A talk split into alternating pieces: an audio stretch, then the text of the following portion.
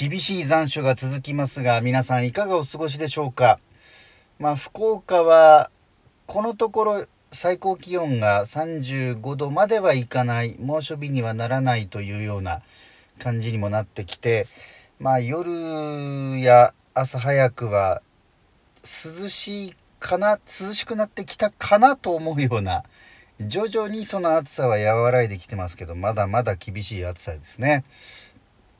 さあ、それでは早速参りましょう。ヤマモーターズスタートです。暑い時はテレキューラジオ、寒い時もテレキューラジオ、家でも外でもどこでも聞ける、ちょうどいいぬくもり、テレキューラジオ。テレキューアナウンサーの山本圭介です。私がこよなく愛する自動車、車のことについてお話をするこの番組なんですが、今回は私の初めての愛車について話をしようかなと思っています。ちょっとチャンネルとしては別のところになるんですが、 BS の方でおぎやはぎの愛車遍歴という番組があるんですよね。で、著名人の皆さんの愛車を、いろいろかつて乗った懐かしい車を番組が同じタイプのものを探してきて、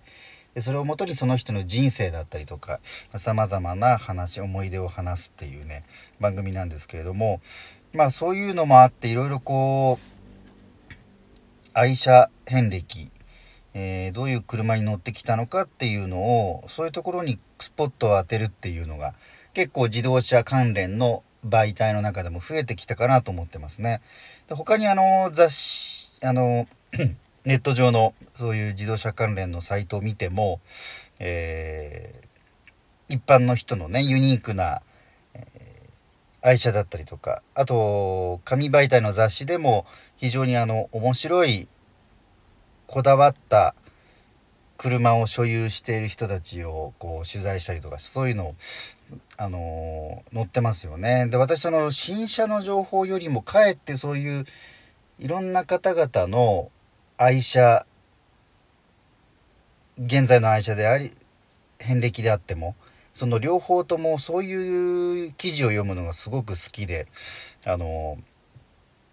車って言っても本当に種類が様々なので、ジャンルも様々ですから、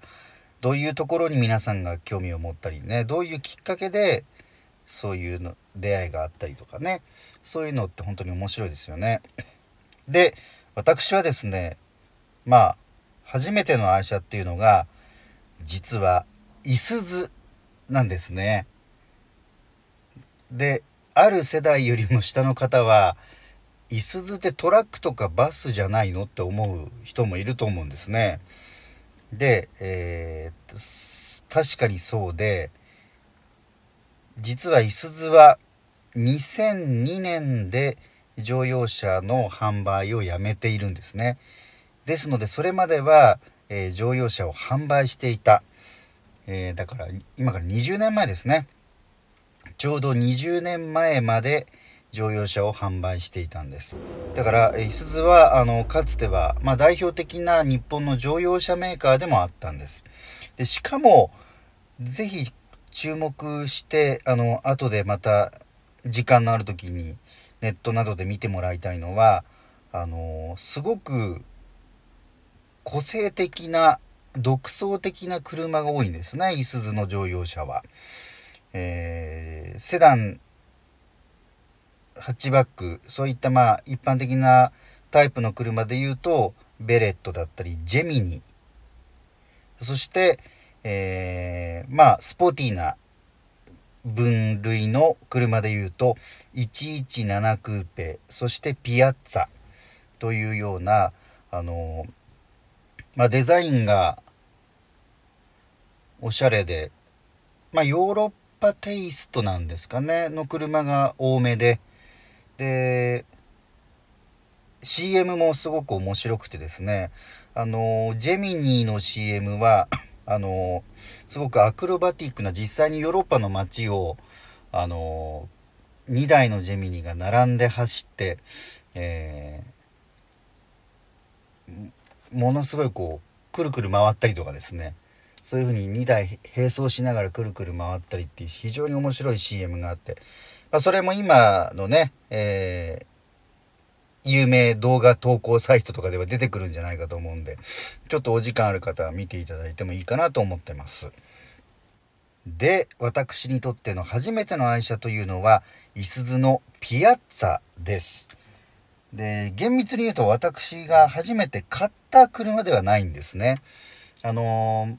買ってもらったというわけではなく、もらったということなんです。どういうことかというと、車が好きなので、18歳になって大学入学したらすぐに自動車免許を取って、で実家にいたのでね、車は家にあったことはあったんですが、自分の車を欲しいなという、ただでもお金はないなという中で、親戚の人からもらった車なんです。その親戚の人は、車を買い替えようとしたんですが、ピアッツァがその時、10年をすでに過ぎていた車で、結局下取り、売りに出してもお金にならなかったということで、でありがたいことに車検を通した上であげるよということで、当時、私が大学入ってすぐだから1993年頃だと思うんですけど、その時ですでに10年ちょっと前のピアッツァ、を、お古を譲ってもらったということなんですね。で、このピアッツァというのは、クーペスタイルの非常におしゃれなデザインで、今見てもね本当にかっこいいなと、今の時代に新しい車として売っていてもそんなにおかしくないかもと思うぐらいのスタイリッシュというか、個性のある車なんですね。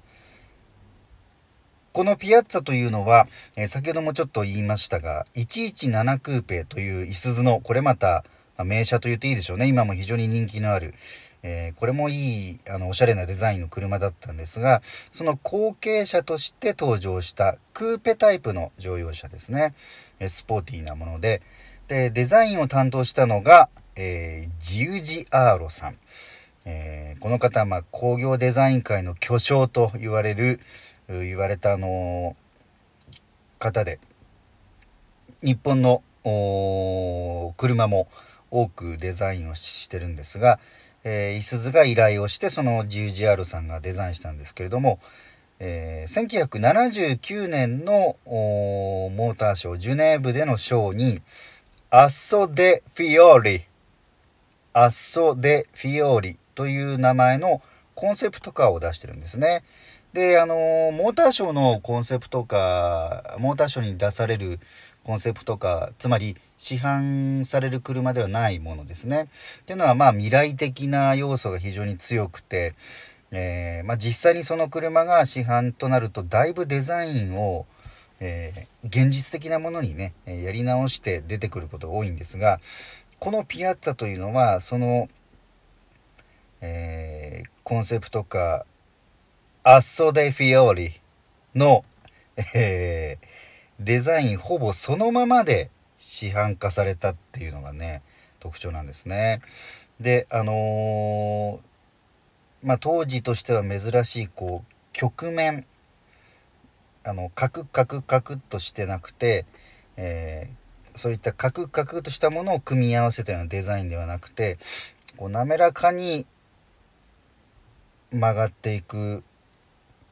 だからこう凹凸、ボディのデザイン上の凹凸っていうのが非常に少なくて、なだらかにカーブを描いていくようなデザインで、前から後ろまでが構成されてるっていうね。で、まず前を見るとライトがちょっとこう半目になってるって、これまた面白いんですけど、以前最初の方でだったかな、この番組でも言いましたけど、パカってこう閉まる、完全に閉じてて、ライトをつけるとその収納されてるのがパカって両目が開いて、っていうタイプのライトが以前スポーツカーを中心にあって、今はちょっといろいろ衝突安全の関係でもう難しいんですけどね。でその上空そこまで完全には閉じてなくて、ほぼ普通に見えてるんですけど、まぶたのように、ちょっとだけ隠れてるんですね、ライトが、ヘッドライトでオンにするとその上のまぶたのようなところが開いて、まあ7割8割ぐらい見えてたライト、7割ぐらいかな、それが完全に開くという、そういうまあ半分リトラクタブルなヘッドライトという、これも面白かったんですね。で、もう一個のリアも特徴的、後ろも特徴的で、まあクーペハッチバックスタイルなんですけれども、ライト周りがですね、ほぼ先ほど言ったように凹凸がなくて、ボディとこう一面一つの面になってるんですね。でだいたい今の車っていうのはライトのところがボコッと出て、ランプカバーが出っ張ってるんですけど、もうその一つの平らな面の中に、まあ平らと言ってもここもカーブを描いてるんですけど、その中に、ランプも構成されてるというものなんですね。で思い出すのがこう中がね、これも本当にこう未来的でありチャレンジングなものだったんですね。でよく覚えてるのが、普通運転席のウインカーのレバー、ウインカーや、ヘッドライト、ライト照明関係の、スイッチっていうのはレバーがニョキッと出てますよね。で反対側にはワイパーの、スイッチが同じくこう棒状のものが出てるっていうのがまあ普通ですけれども、これはね一切それがないんですよ、ピアッツァは。でどうなってるかっていうと、メーターが目の前にありますよね。でそのメーターの両脇、メーターがあって、その両脇にスイッチ類が並んでるんです。つまりそのメーターの左右にさまざまなスイッチが、集約されてるんですね。でまあ、ただあんまり遠いと使いにくいので、ウインカーとかワイパーは比較的すぐ手が届く場所に、あるんですね。でこれがまあサテライトスイッチというふうに呼ばれてたんですけども、右の方には、ちょっとこれ改めて今回調べてみたんですけれども、だから棒状のそのウインカーのレバーは一切ないので、そのスイッチがまあメーターの両脇にちょっとまあ縦長の四角いような箱があって、でそこにわーっといろんなスイッチがあるんですけれども、右側にはウインカーがその箱のからちょっと手で触れるようなスイッチがですね、ちょっとニョキッと飛び出してるんですね。これはだから棒状ではなくて、もうペラッとした四角いものがスイッチが飛び出してて、それで左右のウインカーをつけると。でそっち側にはライトのスイッチもあるし、クルーズコントロールとかもあるんですね。あと、ハザードランプもあります。で左側には、ワイパーのスイッチ類もある上に、エアコン、空調関係のスイッチもその左側に集約されてると。でメーターはデジタルメーターだったんですね。でこうやって見てると外側のデザインも中のデザインもちょっとね思い出すのが、デロリアンなんですね。バックトゥーザフューチャーのタイムマシンのデロリアンっていうのありますよね。あれもこう2ドア3ドアのクーペスタイルで、もともとの、メーターはねアナログメーターなんですけど、タイムマシーンの時空を超える装置のデジタル感とかがデジタル表示がありますよね。あれをなんか思い出すなという感じで、ピアツァは外のデザインも非常に挑戦的だし、でもその挑戦的っていうのは気をてらうようなものではなくて、非常にスタイリッシュなもので、で中は逆にこう未来感が非常にあるものなんですね。だからかなりそういう固定概念というか定番のそういうレバー状のものがニョキッと飛び出して、そこでいろんな操作をするっていうものではなくて、メーターパネルの周りにスイッチ類を集約するという作りなんですね。で私が親戚からもらったピアッツァはですね、シルバーでしたね。シルバーに赤いラインが入っているもので、ちょっと薄めのシルバーというかな、淡いどっちかシルバーで、ずっと横に赤いラインが入ってて、これが改めて調べてみて気づいたんですけれども、その先ほど言ったコンセプトカーとしてジウジアーロさんたちが作ったその提示したものもそのシルバーに赤いラインなんですね。だからこれが